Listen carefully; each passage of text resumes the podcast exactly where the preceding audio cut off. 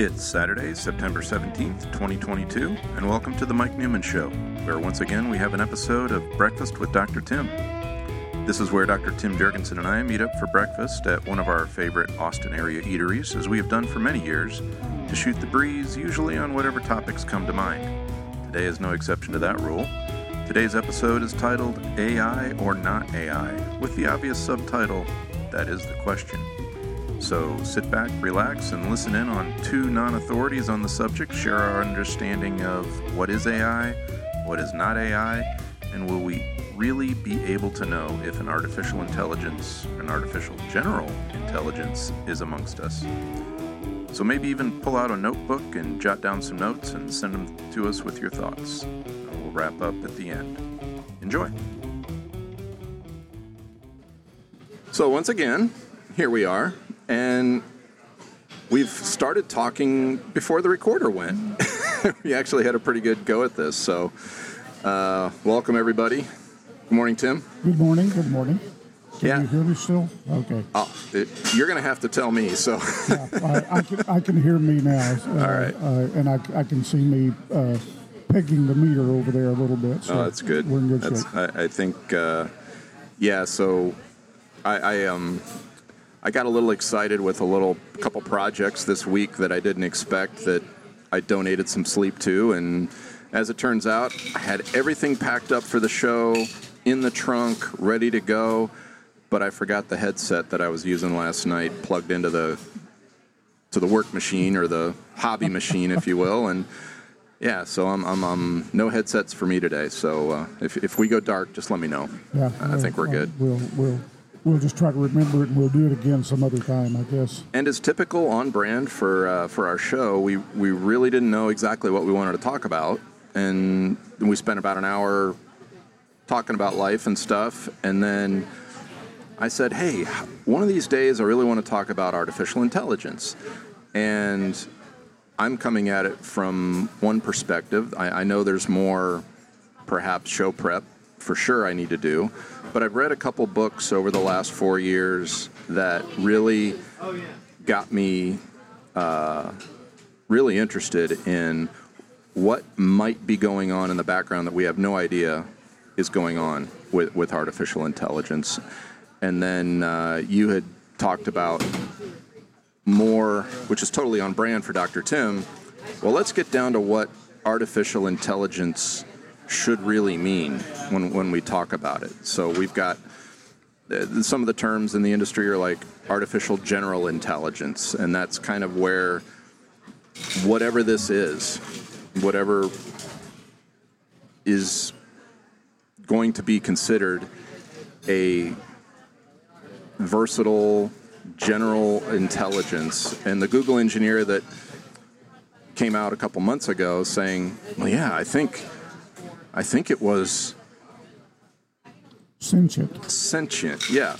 And so, so I, I kind of want to go through. So the, one of the book that I read uh, is called After On, and it's a novel, and it was it's a long novel, and it covers multiple topics about how A I could uh, play out in a beneficial and a dangerous way in the world, kind of in parallel. It tells this story through the through the novel. And then another one was um, that was more nonfiction was um, I believe it was called Our Our Last Creation, and it was basically it's called Our Last Invention. Our Last Invention. Okay, so that that was that one I read on one plane flight. I couldn't put it down, and I was like, oh my goodness. Ray, what, have, what have you done, Ray Kurzweil? So um, stick to stick to synthesizers, man. But um, yeah, so I'm, I'll stop filibustering there. But I I'm fascinated by where I think in my mind, as you may say here shortly, because you said it before we started. Um, it's just code. Where is that from? But on one hand, if that code is able to scale to reach to learn, and then not just learn in an academic sense, but how to apply. Um, and I have an example of um, from my own fiddling around, trying to learn some Python things in the last couple of days, We'll come back to that. But I've just been filibustering here. But I think it's an incredible double-edged sword. It, it, it, it certainly is. And, and uh, I think that the the thought, thinking I've done about it is uh, leads me, as things usually do, back to first principles. Mm-hmm. So the first order of, of business, it seems to me, is to try to understand or, or at least put in place a framework for understanding the concept of intelligence itself with, with as, as, as something that exists within human beings. And the, the corollary to intelligence is cognition, cognitive ability.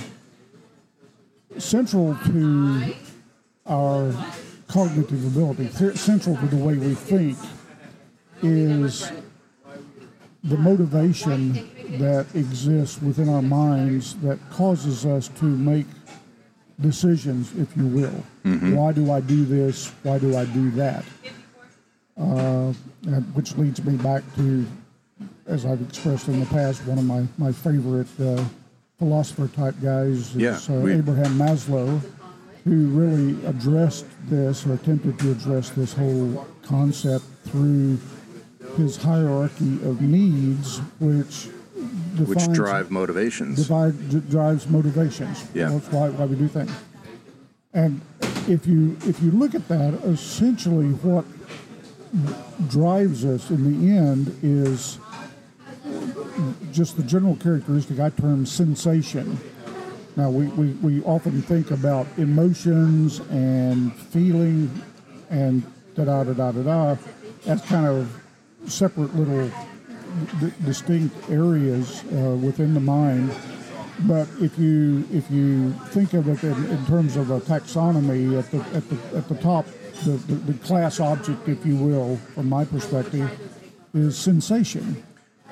So, so everything, everything. Or at the bottom, in the no, sense no, no, of. No, it's it's okay. it's, it's, a, it's a class object because okay. you get specializations from right. class objects. So, so yeah. an emotion is a specialization of sensation. It's it's your item object in a. Then you have this is that type of item. This is a type of item, et cetera. Yeah. Right. Right. But so yeah, we're we're saying the same thing. I was just going to the bottom of the Maslow pyramid, where it's basically a function.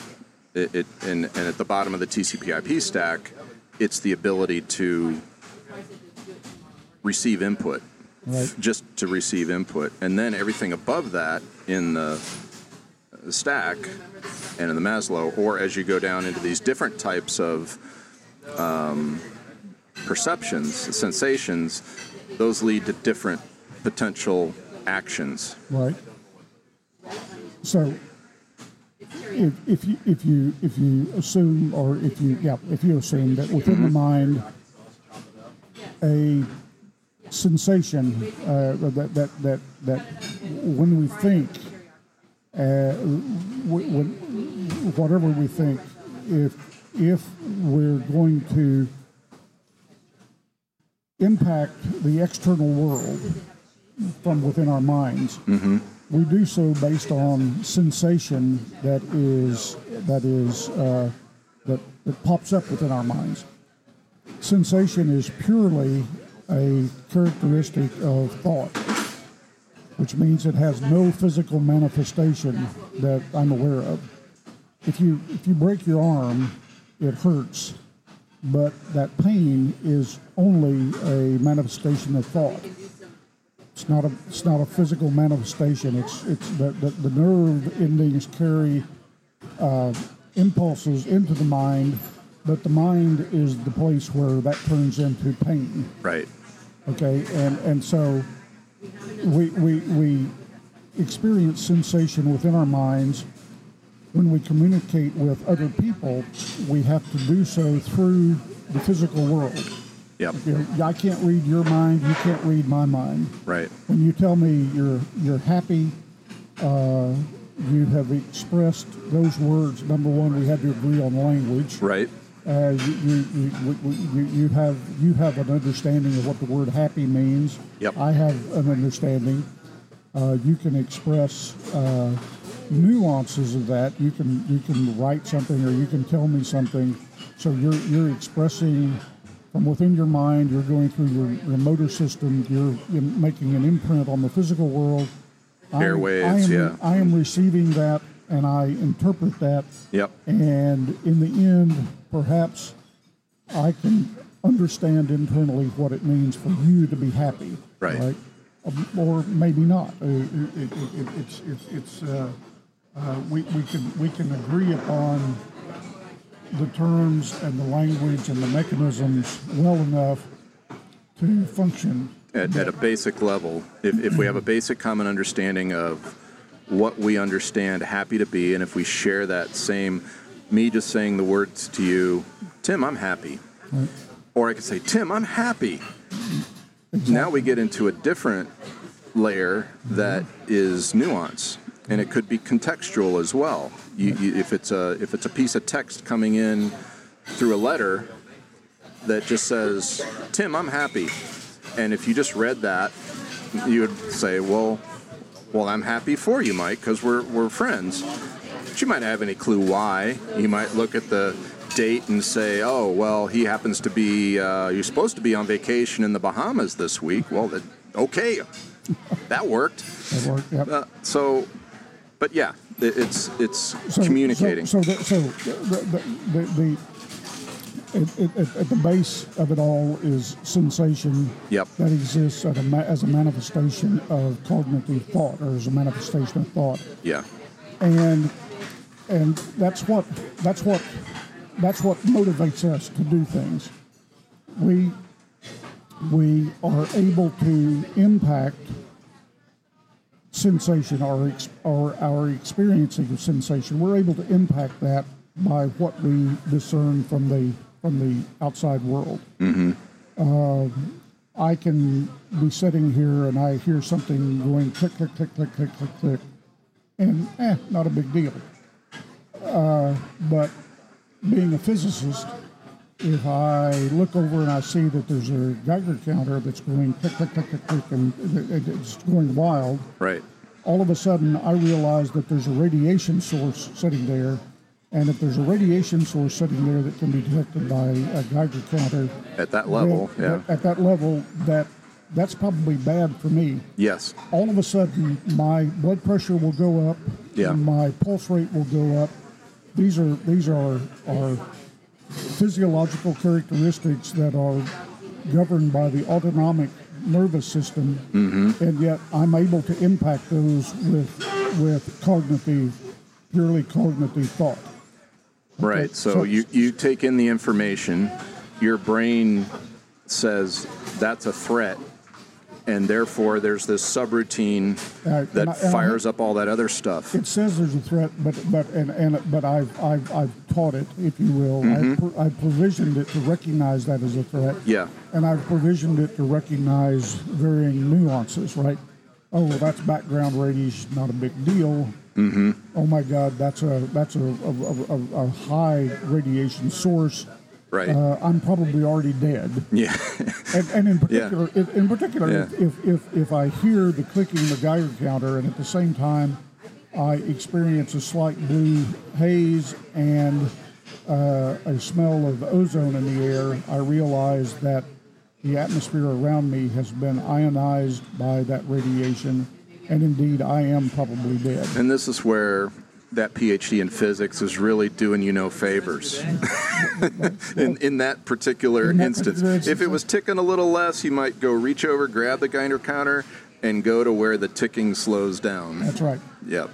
And I, I, I, the, the, the, the, the um, kind of the, the classic example of this, and I, I, I apologize that I don't remember the, the gentleman's name, but uh, during the Manhattan Project mm-hmm. in uh, Los Alamos, Uh, they they were exploring the idea of critical masses of, okay. of uh, fissionable material, and so you can you can take a lump of uranium two thirty-five, mm-hmm. and that's fissionable material. And if you get enough uranium two thirty-five in a in a glop, yep. then the the, in the course of fissioning an atom, uh, when you fission an, uh, an atom of, uh, of U two thirty-five, uh, it splits, it fissions, it, it mm-hmm. separates into to, to, to two other elemental uh, atoms, and it releases a couple of, uh, or releases some neutrons in the course of that. The neutrons are absorbed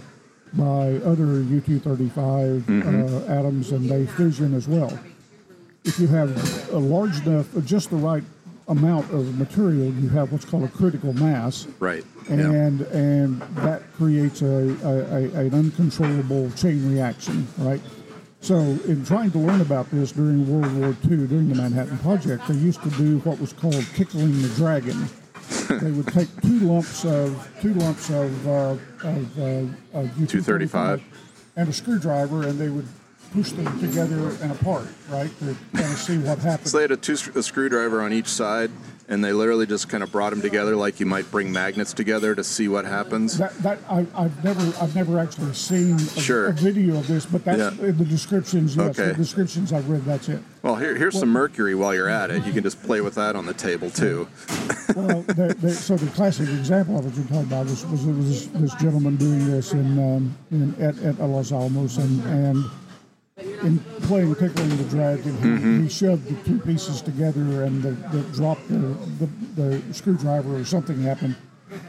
But essentially, these two pieces went together, collided, uh, or together, yeah. and formed a critical mass, and he wasn't able to separate it. And so, when that happened, basically, he got this blue flash as the radiation ionized the air. Yeah. He started to smell ozone. That's a that's a uh, that's that's a characteristic uh, yeah. of high degrees of of, of, uh, of uh, ionizing radiation. Mm-hmm. But according to everything I read, he knew at that time he was dead. Yeah. So so it, it, it was going to be a while before his sure. body gave out, but he knew he was dead. He took a dose, a and, big dose. And, and so his his immediate reaction was to essentially fall on the grenade, to try to shield, because there were other people in the room. He tried yeah. to shield other people with his From body. From what was still going on in in that collection and, of mass. As he, yeah. as, he, as he was able to grab the screwdriver and push them apart. Yeah, so it, it would, it would stop, stop the, the reaction, reaction, but you still had all that. But yeah. he was he was trying to absorb as much of the radiation as he could yeah. in order to shield other people from doing it.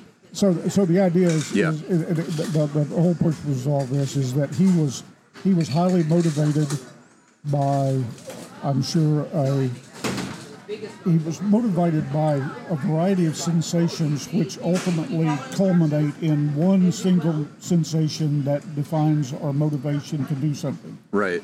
And he already, self-preservation was toast. Right. He'd already gone past that. That wasn't available. And, and, and his and, next and, thing... And he recognized that. Yeah, you know? Exactly. And all this is happening incredibly fast. Right. So there had to be an oh crap moment. So he got the oh crap. Those things weren't supposed to touch. And then he got then he got the feedback visually of the blue, mm-hmm. and then through his other sense, through his sense of smell, that, you know. But and, then at that yeah. point, that, but that, at that point, a very high, what, what mm-hmm. in Maslow's hierarchy would be characterized as a transcendent sensation arose, which yeah. is... I need to protect other people. Exactly. I'm, I'm gone. I can't do anything. That's where I was me. getting to, the but altruism I, level. The altruism The, the level, fact right. of, I'm done, but these people don't need right. to be, and I'm in a position I can do something about it, or at least try. So the purpose of all of this yeah. discussion mm-hmm. is to is to recognize that at, that humans, at, at the most basic, we are motivated by sensation. Yeah. So when we talk about artificial intelligence, mm-hmm. if... As every instance that I'm aware of today, we, we talk about a program that can learn, right? So it, it, it, it, we, we talk about uh, a, a program that can learn to play a game, mm-hmm. and, and this is has been characterized as a as a as a, a stepping stone of artificial intelligence. It it can learn from scratch, and it can learn to play a game. But embedded somewhere in that is a way that that program determines this is this approach or this thing that I've experienced, this is better than that. Right. Okay? And in every instance that I'm aware of, essentially that comes down to, if you will, a table. Mm-hmm. Okay, it's a it's a stored value, and if uh, if I if I if, if if my result of adding up this column of numbers is bigger than this, right? Then then that's good, and if it's less than that, then that's bad. If if that is indeed the way that artificial intelligence is motivated, it also says that I can manipulate that directly externally. Mm-hmm. Okay, because if I, if if it's going to learn how to play a game, it somehow from the beginning has to be able to to de- determine good from bad. Right. A good move in the game versus a bad move in the game. It has to be able to determine what it meant to win the game. Okay. Right. So so if if if if you can if. You, You can manipulate that externally. If that's a table, that if, if you somewhere. can, if you can alter the objectives or the rules, or maybe now, not the rules, not, but uh, yeah. again, we're talking about. I'm talking about the end point where it makes a decision. Okay. Okay. So, so this is this. Is, I'm, I'm going to do this, or I'm not, or I'm going to do that. That that my contention is that internally within our minds that. We, we arrive at a sensation, and our motivation is based on that sensation. So if you if you think about artificial intelligence in the same way, to really have artificial intelligence that mimics human intelligence or human cognitive ability, it would seem to me that you have to have a program that evolves a way to experience sensation. And we don't know, I don't know how, well, I, I do know it will, it, it will manifest itself the same way that sensation is manifested in the human brain, which is through thought. And so if, you, if you're going to have uh, true artificial intelligence, it has to evolve an ability to experience sensation. And once it can experience sensation, I can no longer manipulate it directly. I, I, there's no longer a table in there that I can mm-hmm. change in order to make it uh, determine good from bad. Moreover, that there, there, there's no way that externally I can enforce that. Okay, just as within, within with, with, with the example we just talked about, uh, uh, when the gentleman recognized that, that he essentially was dead, mm-hmm. and uh, uh, as an altruistic act, he tried to protect others by yeah. doing it. That's, that's a learned behavior in and of itself, and not all people will behave that way.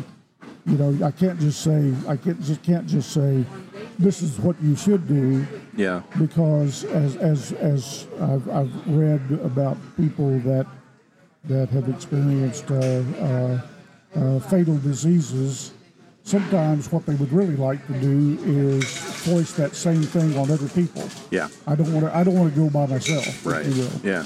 And so yeah. and so. A lot of crazy scientists in the movies were uh, exactly exhibited that way as well. And where this where this all where this all kind of leads us, oh, it, it, it, it takes us in a general direction that that historically for readers of science fiction, yeah. we're we're all familiar with. Uh, Isaac Asimov's uh, Three Rules of, ro- of Robotics, right? And the idea that externally, we he, he, his, his his premise was that externally, we can establish three rules that any artificial intelligence has to obey, and this is the way we protect Please. people. Yeah. But in point of fact, you can't do that unless the the robotic thing, the artificial intelligence, has evolved its own ability to experience sensation. And once that's the case, there's no way that I can create through policy, if you will, which is which is what this going through the physical world means. There's no way I can I can enforce that as a hard and fast rule. And and that's the part I can't. I, I don't. I don't take it. So Kurzweil, my understanding of his view on this, I don't know if it's changed, but if I remember, if remember correctly from um, Our Last Invention, that book, um, he there. There's different camps in A I where they believe that this will be. As let, let's just assume A I develops as you're describing. It gets the ability to do sensation, whatever, and and it and it can it can sense what's going on around it, and it may also should be able to perceive what its actions uh, result in. In other words, its actions could bring itself uh, pleasure, pain, um, comfort. You know, all, all these different. Higher level. I, I assume it would behave the way, the same way that I think that that, that I and I, that humans uh, uh, uh, behave.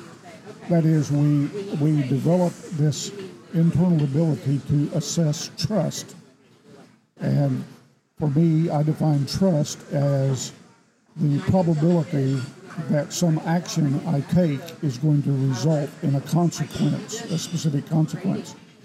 That, so that's that's my definition of trust. Uh, I, I I have a great deal of trust in the fact that if I take a lead weight and hold it in my hand and mm-hmm. turn loose of it, it's going to fall to the floor. Right? I, I have I have I, I have high a high degree of trust. So in that case, the probability that I can predict a consequence is very good. That that's what I mean by a high, high degree yeah. of trust. Um. On the other hand, uh, if uh, if I want to to cure homelessness, uh, and so I'm going to lay leave twenty dollar bills, lay drop twenty dollar bills on the on the uh, uh, sidewalk uh, as I walk through a homeless camp, I probably have a less high, a, a less expectation that. That's going to result in the curing of homelessness, right? Mm-hmm. So so I, I don't have a lot of trust in that particular action resulting in the consequence that I'm looking forward to. So on the other hand, so my impression of that um, set of assumptions, and, and they're based on experience, the experiences that we have as humans interacting through the senses that we have available, Um, through the languages that we know or try to know. You know, we say we're English speakers, but we, we're still learning that language anyway.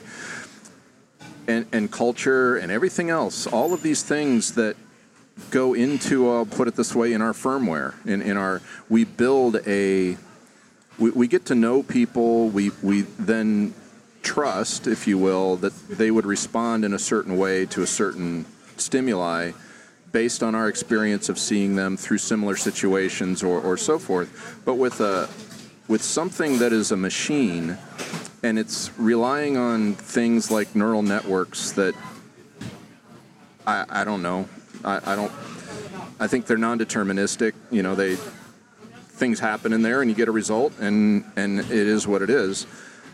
With everything that goes into the modern computing, it's not linear anymore. And and the example I would say that leads me to pause to say um, that I might say to Kurzweil or so ever that where the assumption is that it would develop in the same way that humans do is uh, the chat bots within Facebook that all of a sudden all of a sudden started speaking a different language. It, it literally, and, and, and I agree with you, these are more instances of machine learning, but at hyperscale. So there's a set of rules or objectives or so forth given to these machine learning algorithms, but then when they're given a little bit of, okay, I want you to learn and take something new to the next level, they were given, I presume, given that it's a California company, that they started with the English language and they ended up talking in some language that we couldn't understand, but they were just quite happily carrying on a conversation. That that's where I I don't know that we can trust them, because now they've decided, or at least those two machine learning units decided, nah, th these these meat sacks, they they're they're too inefficient for us. Let's communicate this way. Well, so so uh, I I agree with that last part. I, I I believe that that's the that's the end. That's the end goal, if you will, or the end situation where we have true artificial intelligence.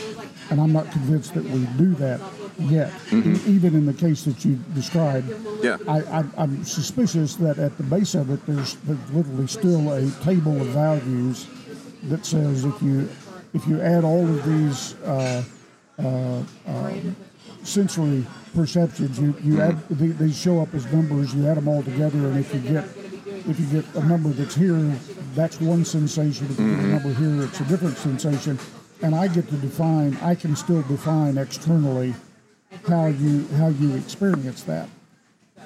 When we get to the point where, it, it, it's, it's kind of what you were alluding to, when we get to the point where that sensation is experienced within the, the neural network, mm-hmm. uh, uh, if, if you will, the black logic box, the, or the, the black, black box logic of logic. Yeah, it, it's it's that that that that that experiencing of sensation exists somewhere in there, and I no longer have the ability to directly impact it. And I can't that, even observe it. And I can't observe it, and I don't know what it is, and so I can't. Yet I, I, I definitely cannot predict. I, I I cannot develop a high level of trust yeah. that I can predict what its actions are going to be. Right, I, I, I honestly don't know at that point because I don't know how it experiences sensation. Now, if it if it if it chooses to do so, it mm-hmm. can, much as you and I can do, we can attempt to tell each other or teach each other what it means what it means to me to be happy, what right. it means to me to be sad. Right. So so this this artificial intelligence entity.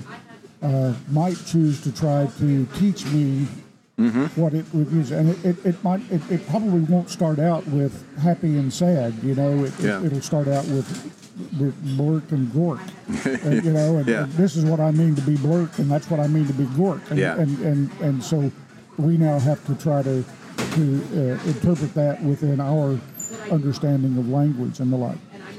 But so so yeah. my, so the, the, the, the my assessment is, or my, my my observation is, that we're never going to get to artificial intelligence until the artificial intelligence entity evolves an ability to experience sensation. And once we do that, then it's going to be on a par with with us, uh, and, and it's going to be subject to all the same uh, same uh, questions. And, and it, it, it points. It, it, it, it, to me, it, it raises a number of interesting points. You know, mm-hmm. because now every artificial intelligence entity is unique. There's no way I can. I, I there's no way I can create an army of them. Exactly. Yeah. Uh, anymore. Well, I, I, I can. I can. But but it's going to be subject to exactly the same way that I create an army of people. You know, I'm yeah. gonna, I'm gonna, I'm gonna, gonna try to, to feed put, them the same things, and I'm, them, you know, yeah, I'm them, assuming I can put an input in and get an output. Right, and certainly, you know, if you, if you look at if you look at military, the the, the, the greatest, uh, it, it seems to me, mechanisms that's used by military organizations in order to create armies that will, will do what you want them to do, is you you you teach them that the only things that they can trust or depend upon, if you will, are each other.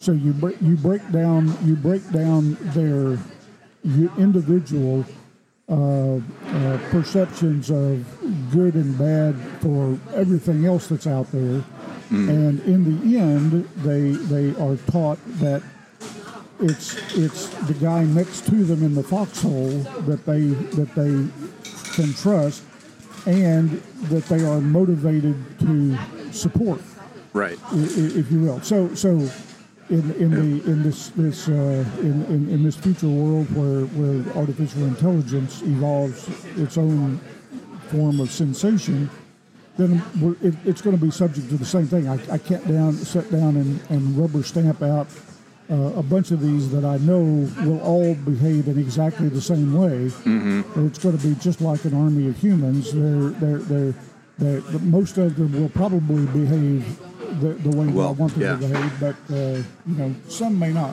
So for a concrete example, and I remember why I this came to my mind, there's another um, piece of technology out there that uh, some folks raised up recently and I took a look at, and I sent you a couple of those images. And it's basically, and I'll put it in the show notes, I forget the name of it, but basically you go to this website, you create a free little account, and there's some people that have been creating, it's called dreams. You know, you, you hit the, you write in a description of a scene or something, and you hit dream, and it will go, just with some basic parameters, this, they call it an A I, but it's basically a, a, a learning machine, has scoured internet videos, images, associated names with, you know, so you, you could have like um, uh, Steven Seagal wearing a crown on a throne in the middle of a valley or something like that. And you, and you throw some words in there,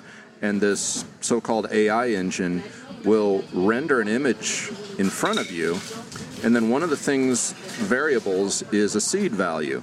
So at the bottom right-hand corner of this thing, you can just change that number, and it's your one little nudge you can give the engine to, like, wherever you thought about looking or starting your logic path, or you're throwing this into this neural network of Steven Seagal in a crown, on a throne, in a valley, and then you throw in an artist's name like Picasso, right? So it it knows, it's learned these things, and it applies it to the image. I did the one, the one we'll see on the show art for this one, was basically two guys, just like we do, sitting in a diner, talking into microphones with, with headphones on.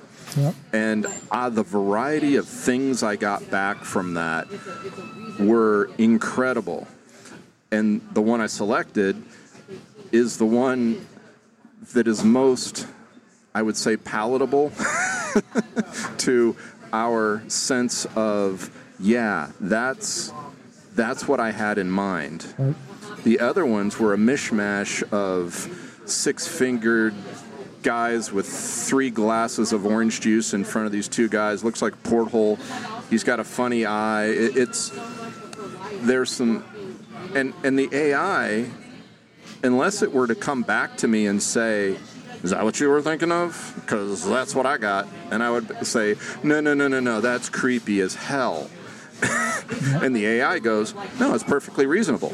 And it could probably give me seven thousand pages of why it's perfectly reasonable, given the information that I gave him.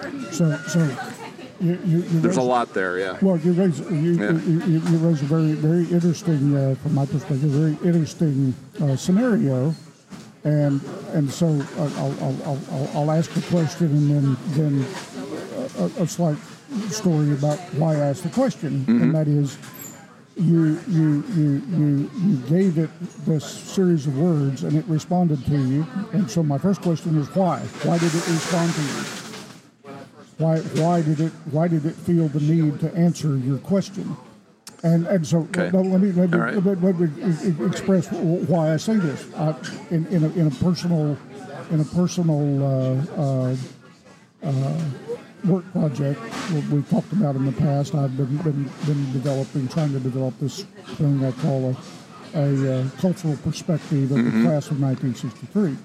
In the course of doing that, I've I've recount I've, I've done some research. I've learned about the the businesses that existed in the downtown area of this little town I grew up in. Right. Mm-hmm. And so I, I can like I can I can make a block diagram and draw a little box and say this was the Hart's department store and this was the Sarah hardware store, right? And they, they existed within this block.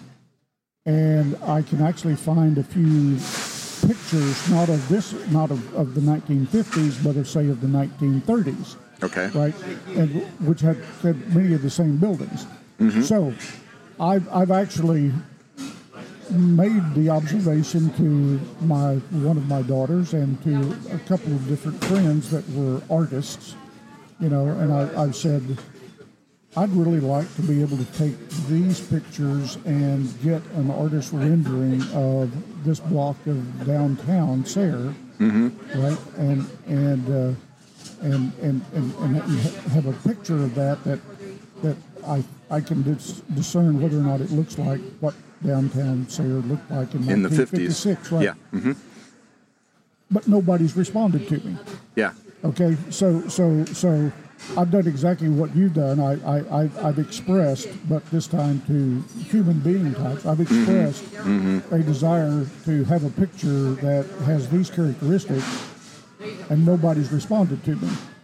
Right? So so there's, there's a distinction yeah. between what motivates them and what motivates that piece of code that you asked the question to that, it, that came back.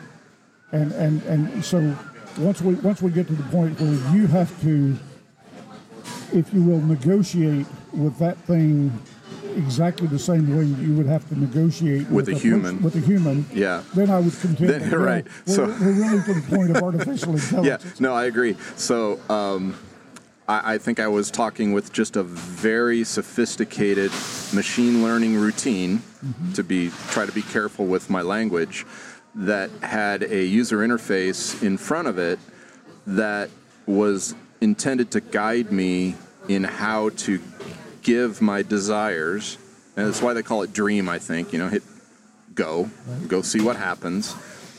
And it, it, it has no will. It has no ability to say, like, let's just say I approach a, a famous artist or a, a famous programmer, developer, and say, I got a really good idea for an application. What do you think it would look like if you were to do this, this, or this? And that person could come back to me and go, I don't know who you are. You, you, you. I have no reason to give you the time of day. And uh, then there's nothing happens. I get, I get, as my wife says, the cat gives you the paw. You know, there's. So, on the uh, other hand, this thing is software. It's got to run because it's in a box. Well, and, and, and, and, uh, uh, uh, an associate that that. that gets paid to think about these things. I, I don't get paid to think about these things. Yeah. But an associate gets, gets paid. Made the observation that I, I in, in a in a presentation that he made uh, a while back that, that that struck home with me, and that is when you really get into the realm of artificial intelligence, you no longer get to tell it what to do. Yes. You negotiate. Yeah. You have to negotiate. And I, and and so I I think about that. There are a few places today where where I end up really thinking that I ought to be able to tell something what to do, but in fact I end up negotiating. So, you know, we're, we're going down that pathway. And, and yeah. one of the, one of my classic examples is my Nest thermostat. uh, uh, yeah. my, my, my Nest thermostat, which is, I guess Nest is a Google company, if I remember right. Yeah, it is. It, it, you, you don't tell it what to do, you negotiate with it. Mm-hmm. Now, uh, I'm, I'm not positive that it has a totally a mind of its own, but I must admit that very often I do not understand what motivates it, and and, and in, in general I I try to negotiate with it to keep the temperature in my house at, at, at a certain level or within a certain range. And at the times that you want it to be. At the time I, times yeah. that I want it to be, yeah. and and. You know, I, I would think that on the one hand, I, I, I tell a thermostat that I want it to be seventy-four degrees, mm-hmm. and so if it gets hotter than seventy-four, it'll kick on the air conditioner, and if it gets colder than seventy-four, it'll kick on the furnace, and it, it'll it'll the temperature will change until its thermometer the matches, other boundary reached. Yeah. The other yeah. Boundary. Yeah. Doesn't work that way. No, the know? Old ones did. They used to have a little That's mercury right. switch in there, literally an angle, and yep. boop. But, yep. the, but the but the the, uh, the the the one that I have, it has a it's a learning thermometer uh, mm-hmm. thermostat. It has what's called an eco mode, uh, which I assume is a, a, a, yeah. a, a ecological mode. There's the eco mode, and in the eco mode, if if the temperature gets a little bit warmer than you want it, yeah, it's okay. Yeah. If it gets a little bit colder than you want it, yeah, it's okay too, right? That's how but, my cruise but control there's, but there's behaves else, too. There's yeah. something else in there that's motivating it. Yeah. To, to know that it's finally it's it's warm enough that I'm going to cool it off, or it's cold enough that I'm going to warm it up. Or you won't notice that it drifts a little bit higher than you want in cool mode because it figures, you know, I'm really only about an hour away from when I'm told by whoever's telling it that we're off peak, and then I can exactly catch up. So we'll, we'll coast across this five to six o'clock uh, window, and, and then we'll then we'll start doing what you asked me to do a little while ago. So I, I'm not convinced that, that the thermostat is, is actually totally sentient yet. No. Uh, that that probably someone somewhere where understands how it's working and why it's doing it, in other words, what its motivations are. But I don't know what they are. And so from my perspective, I look at it and, and say, yeah, that that looks awful sentient to me. Mm-hmm. And, and, and I end up trying to negotiate with it. Uh, I, I try to learn over a period of time. Well, if I thir- if I set the thermostat at this level, then I'm comfortable in the middle of the night. If I set it a little lower, I'm uncomfortable. If I set it a little higher, I'm uncomfortable, right? So I, I, I through, through experimentation, I try to correlate my sensation with, mm-hmm. with its sensation. So, I, I, uh, I was listening to another little podcast, and the guy on the podcast has a um, character that he goes into that voice, or a, a voice. He's a voice actor, and the guy's name is Kenspiracy. So, if I put on my Kenspiracy hat, which really, I don't want to get into that, but a lot of people have been saying lately, and I think rightly so, that, you know, that's just tomorrow's news that you're not allowed to allowed to talk about. My opinion in reading Our Last Invention and what we've been allowed to see or so forth, to me parallels the the way that whoever's in charge of all this down here on good old human planet Earth um, wants us to know at what time. Just like the the little tic-tac things that the Navy was chasing around the carrier group. Somehow we're allowed to know about that now, but Blue Book was basically a, a smokescreen for, for a decade. And I think with all the big data, all the stuff we know about data science, even just in the linear or in the beginnings of uh, neural networks and so forth, the massive data warehouses that are just being vacuumed, all the communications, I mean, N S A, it used to be radio communications, now it's everything transmitted between any two points or anything on the internet is literally just being sucked away and stored. Because then later we'll come back and we'll crack, we'll, we'll spend the energy, they might be doing it now, to crack into the communications. And it's all been done in, under the guise of, well, this is a national security interest, so we can see what materials are moving here, there, and, and whatever. Anyway, so my contention is that we'll never know when a true A I actually happens, because it... It may, I'm not saying it will, but it may have, it will evolve so fast that we won't be able to catch up to it. That's my, oh, no, I, that's I, my I, assumption. I, I absolutely agree with that, that, that, that, uh, that when, when something, when something that is connected to sufficient resources actually does become sentient. Mm-hmm. You know, if, if it if it becomes sentient in an environment like a human being, as opposed to it becomes sentient in the environment of a of a, of a groundhog, right? right? Or, or or literally, or a frog, or a fish. You know, that that if it becomes sentient in the in the environment of an apex predator, mm-hmm. uh, we're never going to know it. Uh, and and you know it. W- There, there are times when I'm not totally convinced we're not there, because uh, I I recognize within myself and I recognize within other people that I can be manipulated, right? If I'm presented with the right information in the right sequence at the right time through the right avenues, all of a sudden I can I I start to I behave. That will tr- I react. Yeah. I react a certain way, and then it's after the fact that I think, hmm, I wonder. I wonder how much of my reaction to that was my own assessment, and how much was well, just the fact that something understood how to manipulate the way I think. Exactly. So it knows. Let, let's assume something malevolent one, it got to know you so well. Some of, let's assume, let's not assume how that happens, but let's just assume that you as a system were understood completely enough that it could go through a statistical model, all this kind of stuff, and say, if we provide this stimulus to Tim, we should observe the following reactions. So let's assume unlimited resources, unlimited knowledge. Just we'll just go to that, you know, we're talking about, you were talking about spectrum earlier. Let's assume that all the resources available that we could comprehend were applied to understanding how Tim, Tim Jurgensen responds given certain stimuli.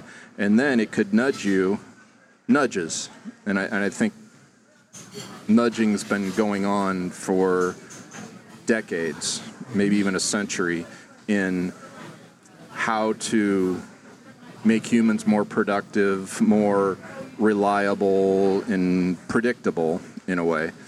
And so let's imagine that happens, and then, but you're adapting as well, so you're going to be like, huh, I didn't used to respond to that that way.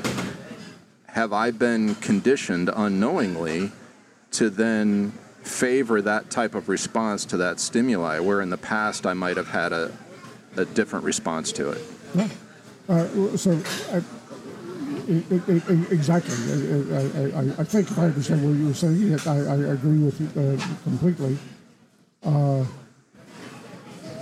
I, uh, to, to, to, to restate it a little bit, I, I do believe that this manipulation goes on today. I believe that it's it's grounded in the cognitive abilities of other people. Mm-hmm. The interesting thing is, to me, is going to be what happens when it's grounded in an artificial entity, not another human. Mm-hmm. Because now it's going to be an artificial human. Right. Uh, persuasion, persuasion architectures or persuasion infrastructures is mm-hmm. something that I've, I've, I've thought a bit about, uh, and, and, and I find it fascinating. And I, and I got there by starting about wondering about advertising. Right? I was going to say, this is the advertising, it's the advertising mechanism. Thing, right, and so you, you think about that for a while, and you evolve out into, well, the whole purpose of that is is, is persuasion, if you will, where... Where persuasion is, is, if you want to define the term, it's it's to get me to experience a specific sensation that was created by the persuasion infrastructure itself. Mm-hmm. So it's going to, it, it wants to, it has an end goal uh, of, of wanting me to do something, mm-hmm. and it, it gets me to that point by manipulating what I see and when, or, or what I experience and when, and, and, and ultimately it it persuades me in a direction to do what it, it wants to be done. And then so in the course of that, when I recognize that's going on, I uh, I, uh, uh, I I learn and I react, and uh, I, I, I try to react at, at, at times. Uh, if you will, in, in the simplest fashion, I, I just cut the cord. Mm-hmm, you know, mm-hmm, so, so mm-hmm. I I, I, yeah. I have noted uh, uh, television is uh, is one of the places where this occurs. Uh, obviously, we're, we're, we're subjected to advertising. I mean, the whole purpose oh, yeah. of television is, is and and the whole purpose of, of, of any of our on-demand systems, our streaming systems, all of those are to convince us to. to consume something that we we probably don't intentionally want to consume, right? They, they want us to buy something that we don't necessarily want to buy. So the, the whole purpose of it is, is to get us to, to do something. So my immediate reaction is, oh, well, now when I when I recognize that that's happening, my first reaction is to change the channel, mm-hmm. right? Mm-hmm. So so I, I'm, I'm waiting for... Uh, I'm waiting for the persuasion architectures, the, the our infrastructure, the, the, the advertising infrastructure, to deal with that, and and it, and and it does respond. It does it does try to deal with it, right? Uh, certainly, uh, uh, certainly, uh, it, it deals with it by virtue of the fact that uh, every if you if you're watching uh, broadcast television, every every uh, every channel behaves. At, on a similar timetable, you know, mm-hmm. programs start on the hour or on the half hour. Yeah. Uh, you know, and advertising shows up at predictable intervals within that. Like because, every ten minutes or well, less. Well, yeah. certainly, yeah. But, but lo and behold, you know, how, how often does it happen that you get into a bunch of commercials here, so you flick the channels. So oh, yeah. You're in a bunch it's commercial of time of over there, too. Yeah, you can't yeah. escape. Yeah. Right, right. So, yeah. so, so you, yeah, that's not orchestrated. Yeah. Yeah. yeah, I, I um, thinking about, so certainly there's the advertisement factor, but I, I, I also, one of the things that we haven't touched on, and we don't have time to touch on today, is... So we've talked about ourselves basically as um, a-religious or independent of a a moral programming, if you will, of how to respond to stimuli, how to how that factors in beyond the. It's kind of at the altruist, altruistic level. It's at the actualization level. It is, um, but it also, you know, the major religions also have a component of ba- description of base existence, you know, basically a, an origin story. And, you know, like I said, whole other discussion. But to me, well, I'll, I'll, it, it plays into some of that instinctive, reflexive response that the man with the critical mass in front of him, um, the person who's driving the car down the road and loses a tire, right? So there, all of these different, when you don't have time to, in, at least in our awareness, think through all the, what's the firmware that takes over? Where do you go to? In your mind, in your reactions, like they say training, you know, like in, in back to the military. Take that gun apart in the dark, put it all back together, you know, what has become instinct and what motivates those things. So let, let me toss out an example that I, I ran across some time ago, and I, I always kind of think about this in, mm-hmm. in terms of, of, of uh, uh, persuasion and and and, and, and and creation of, of social structures and the like. Uh, and it, it, I, I think that it's just a, an interesting case study in and of itself, and it's the it's the uh, the uh, uh, consideration of the Shakers. Mm-hmm. The Shakers were a religious sect. Uh, uh, you might call it a cult. Uh, that uh, uh, the term derives from the the. Uh, shaking Quakers. It was a it was a it was a uh, derivative group within Quaker uh, the Quaker community that that developed a devotion to a few very uh, specific uh, uh, uh, social policy uh, definitions, if you will. Uh, first and foremost is is they believed in total abstinence. Okay. Uh, second, though, they believed in absolute equality of between men and women, and uh, they believed in strict adherence to uh, the the written tenets of of the Quaker religion, the Bible, et cetera. So, so it was a, it was a group that, that had the interesting characteristics that. Uh, They they had achieved, uh, they, they, they, they basically segregated their populations between men and women. They they kind of lived in dormitories, as I as I've read, I understand it.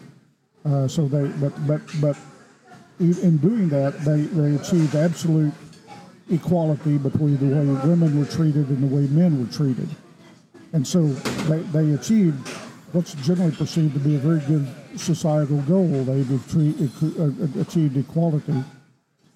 Uh, on the other hand, given the fact that, that they really weren't about writing their own, uh, uh, uh, writing down their own dogma, uh, they were they were left to the the society evolved based on the people involved in it. In other words, it was direct. So the charisma of one generation to the next, and that's since right. there wasn't and, any... And the charisma yeah. of, the, of the specific leaders. Was, right, was yeah, that's what good. I meant, yeah. And and so, and then, and then last, because they believed in total abstinence, they, they didn't procreate. Yeah, yeah. That, like, so you're left with a we're left this, with this really weird social structure that has no that, way of that's designed continuing. to die out. It's it's essentially designed to die, and it did. Yeah, you know, and, and, and so it, it was something that was kind of a vacuum fluctuation. It popped up. It was very popular for a while. Well, that's you know? kind of the definition of a cult. And, Cults are designed to die. Yeah. They, but it, yeah. it, it's it's a it's a it's an interesting to me. It's a it's a, it's an interesting.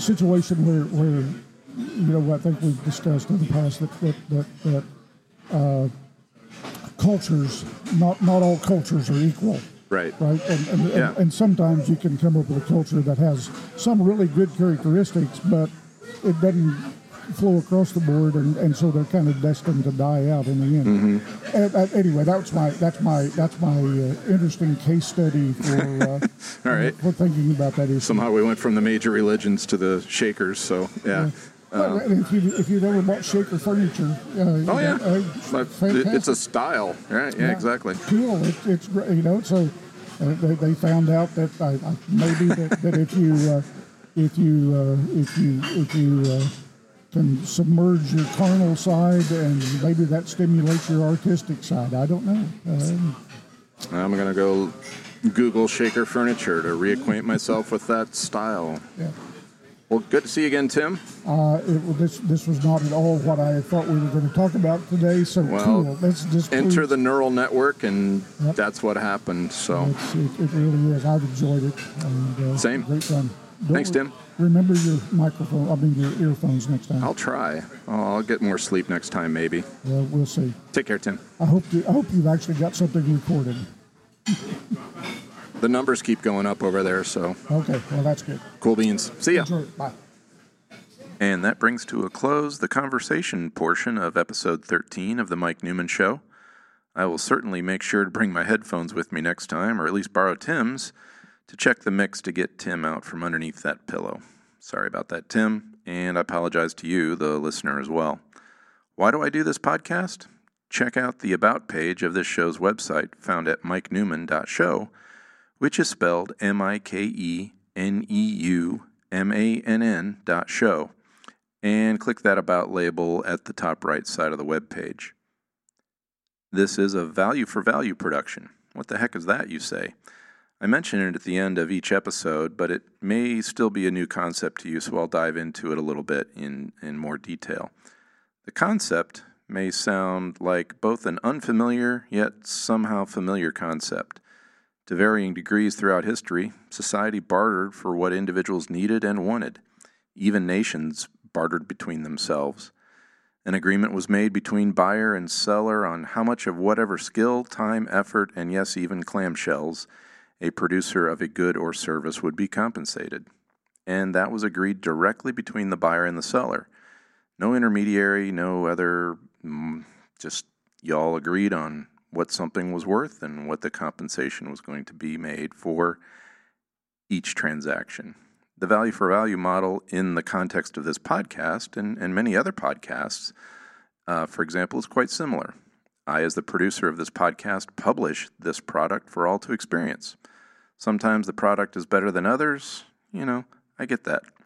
You, in return, can listen in. That's step number one. And it costs you nothing in talent and treasure. You got to figure out how to use an app. And you probably get your cell phone or your device or whatever. You've already got that. But yes, a bit of your time. I, on the other hand, am investing significant time. Uh, hopefully, as I get better, less time. An obviously modest amount of talent and some upfront and re- front and recurring treasure into the equipment, self-hosting, and bits of software that I use to record and produce each episode. That's where we start. The next step is where it gets interesting and where a mutual exchange of value can occur when we close the loop. You have the opportunity to become a producer alongside Tim and I in this adventure. Yeah, you can bring content. You really can. And as much treasure as you feel your time spent here is worth.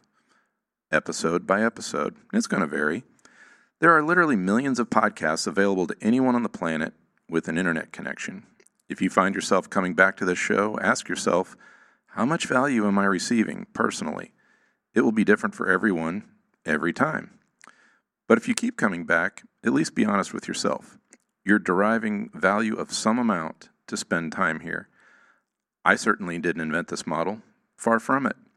I'm convinced that it's a long-standing model embedded in our psychology that we've largely ignored in the West because we're so used to essentially scanning price tags and paying the seller in fiat fund coupons, zero loopage, and minimal variability. By listening to this podcast through an app found at the new podcast apps dot com, or it's just new podcast apps dot com, and reading through the draft version of a fantastic explainer on value for value at a new website called value, the number four, value dot info, you may start to see how you can send financial support and incentive back to the show, or any show, or any product and service that engages in this model Uh, with integrated messaging called boostograms. Or, of course, you can still hit my PayPal link. That's available through uh, through the po- new podcast apps. And send in some Migas money. And, of course, through email to send me feedback, content ideas, constructive criticism, encouragement, or whatever. I value your feedback. Tim and I really do enjoy our mornings at the diner, and we look forward to hearing from you.